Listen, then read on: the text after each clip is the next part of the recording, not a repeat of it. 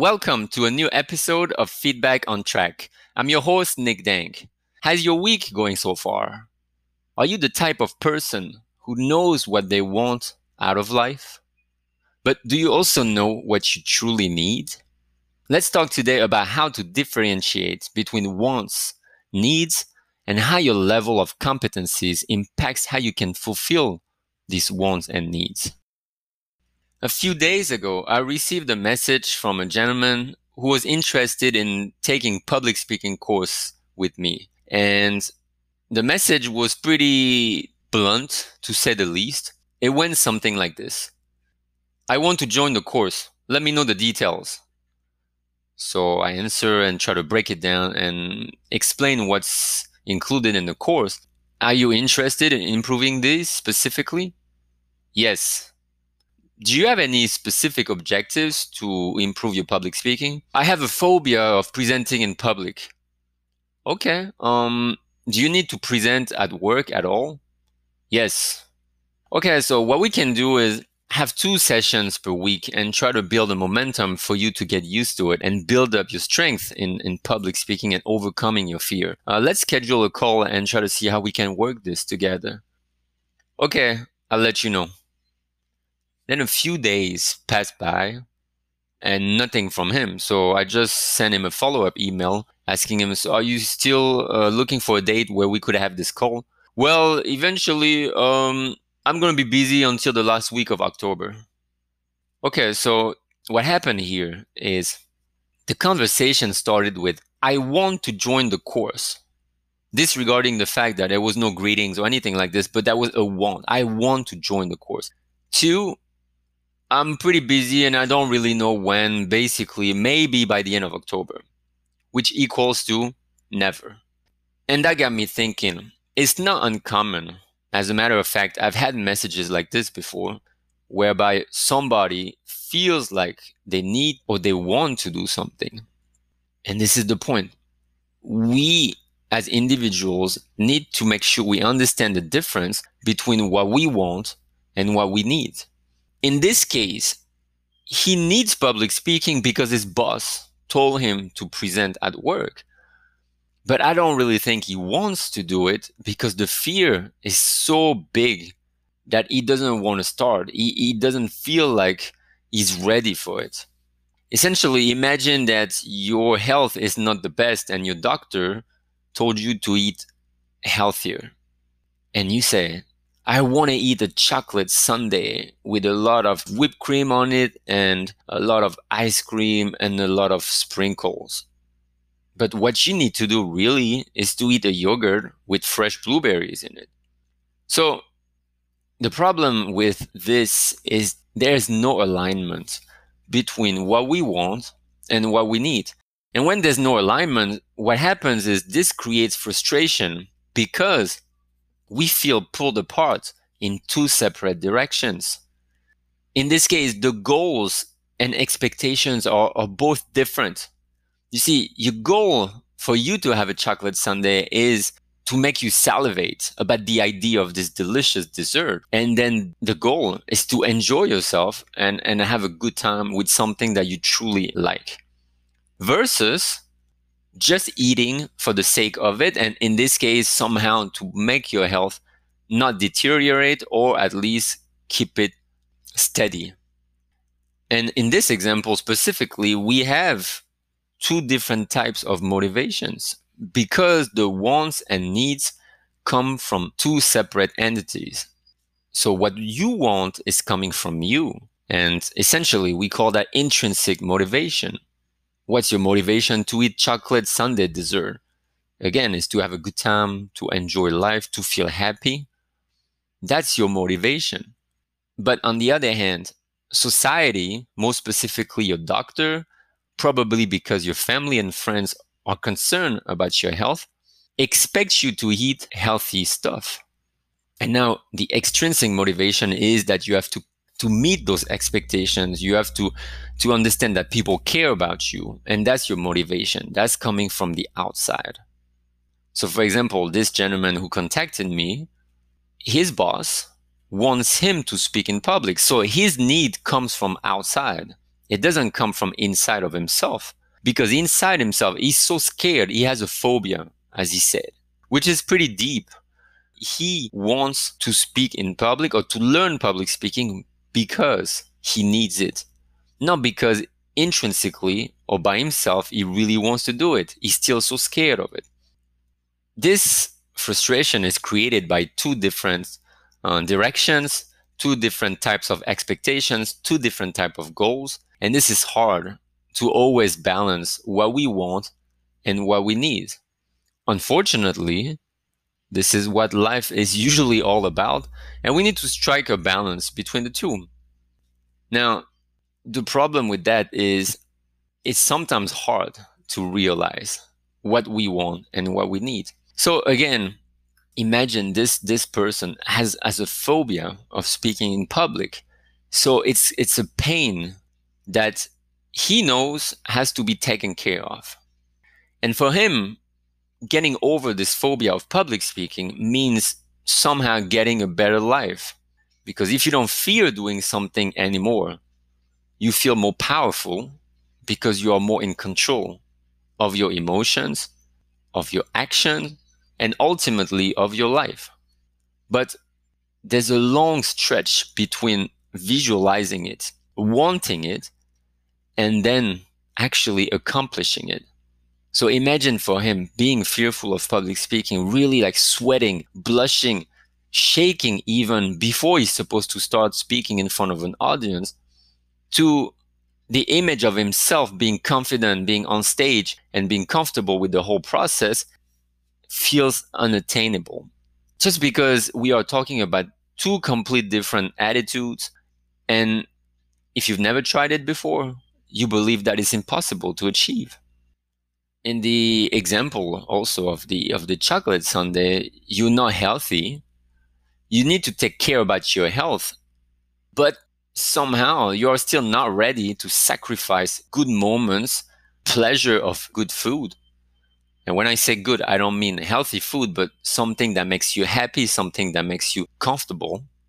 To switch to a healthy diet that pretty much tastes blender or more tasteless. And the thing is, even when we are aware that we are supposed to do something, it doesn't mean we are actually going to do it. And how many times have you been in a situation when somebody tells you that you should do something because it's good for your life, it's better, it's going to help you feel more fulfilled, it's going to help you become a better person, yet you still don't do it? We can talk about any type of goals. Uh, you should exercise because right now you feel depressed. Uh, right now you don't really know where you're going with your life and you need some clarity and exercising really would help you achieve that Whereas if you stay at home all the time watching TV, you're not going to get that kind of result because being at home and watching TV kind of locks you up in, in a fantasy world. And you're not seeing the reality as it is because you are finding comfort in watching those TV series. So when someone tells you that, it could make sense at the time, but what's going to happen the next day? if you only feel comfortable with being inside and watching TV, as opposed to getting fresh air, maybe running outside or just taking a walk, the change is not going to take place at all.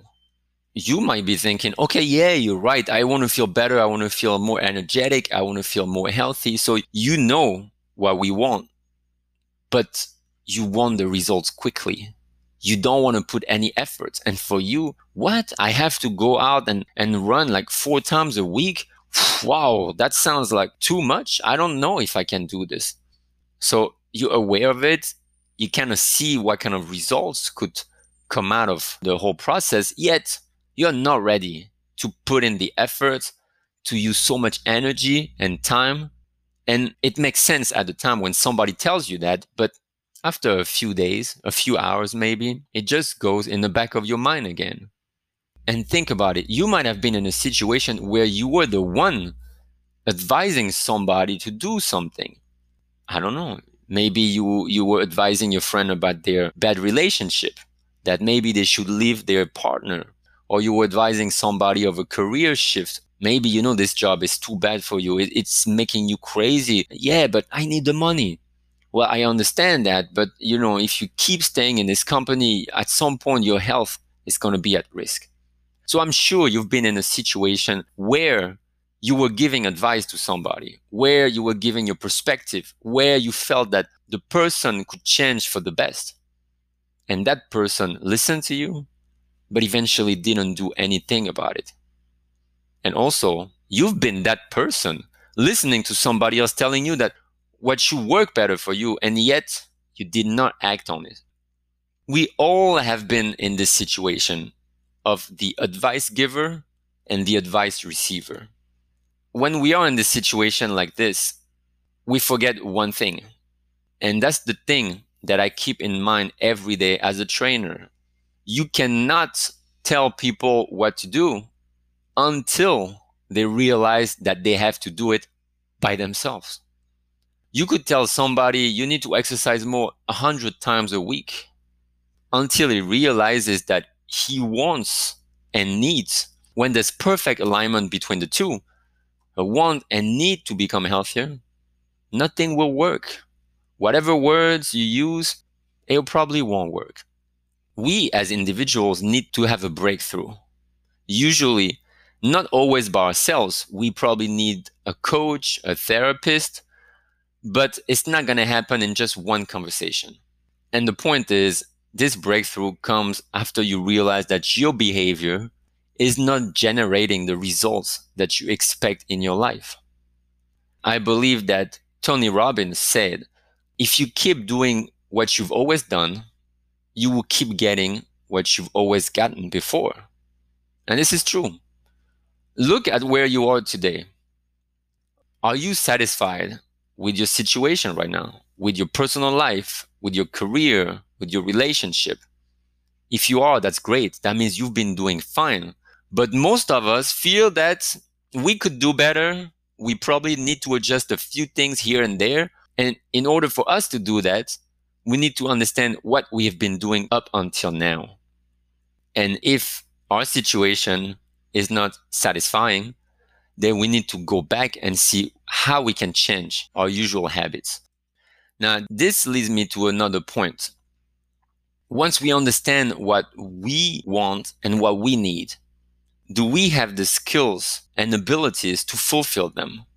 So we talk about awareness. First, we need to understand and realize what we are supposed to do, what we want versus what we need. So we have the awareness phase, but now we need the tools to achieve those wants or those needs, which means that we need to train ourselves. It could be technical training. I mean, in your job, you need to learn this new software because your company is going to be using it from tomorrow onwards. You need to train yourself. In this case, you probably don't want because you are used to the old software. You feel it's working fine. You don't want to but you need to because from tomorrow on, you're not going to be using the old software ever again. So you need that training. You need somebody to help you acquire the ability and the competencies. In any learning process, and I've been in quite a few because this is uh, one side of my life I really put a lot of emphasis on. For example, learning languages has been one of them. And for this, you need resilience you need a dedication. And on a daily basis, you need to always remember the end goal. And pretty much anything in life is based on resilience because anything will become hard at some point and you cannot give up as soon as it becomes hard. So learning a language is extremely difficult depending on your situation and where you live. You need to be resilient because what's going to happen when you try to get this training in order to fulfill what you want or what you need, you are going to go through different stages. And essentially, those stages are the stages of ignorance when you don't really know that you're not competent about something. And then humility because you start understanding that you are lacking the proper skills and you need to learn them. To the stage of confidence when you're actually learning something new and using it in your life.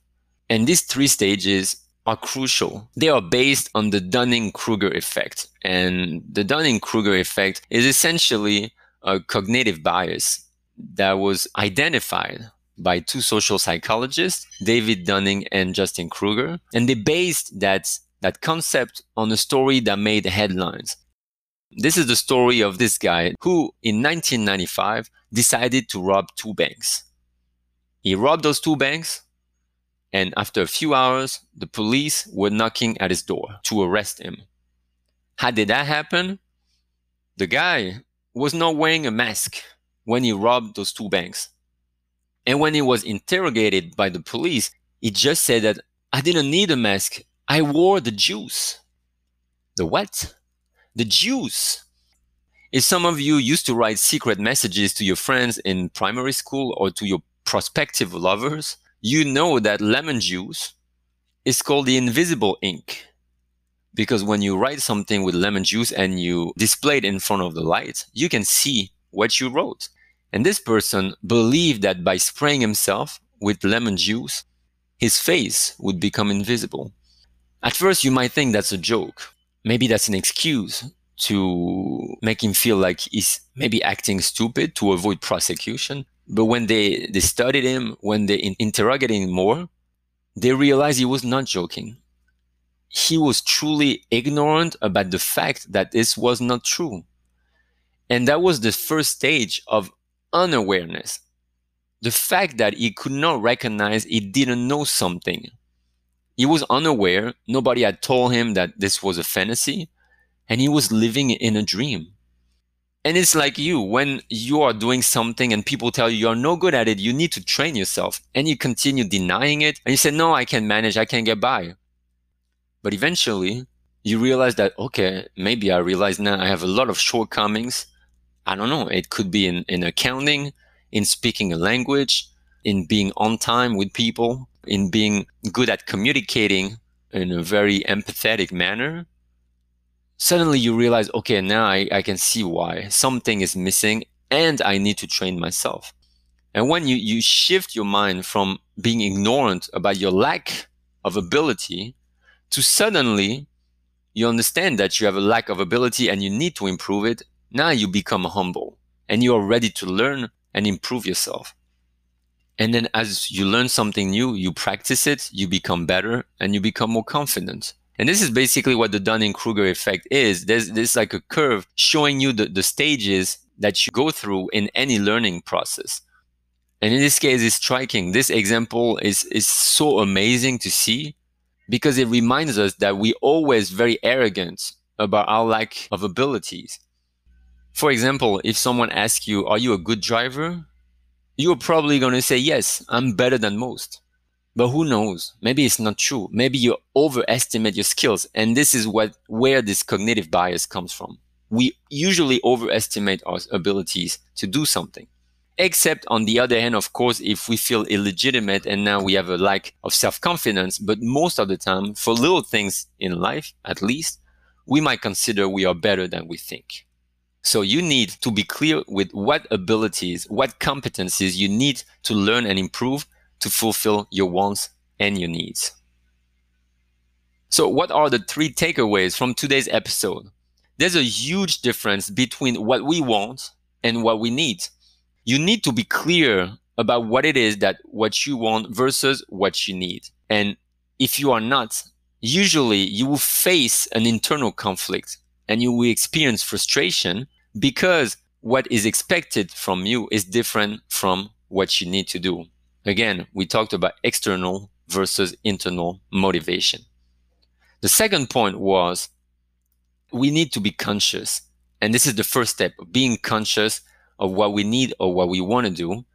And as caring as people are around us, telling us what could be better for our lives until we realize a breakthrough and we realize that we need to change for our own sake and not to please people, we will never be able to work on what we're supposed to.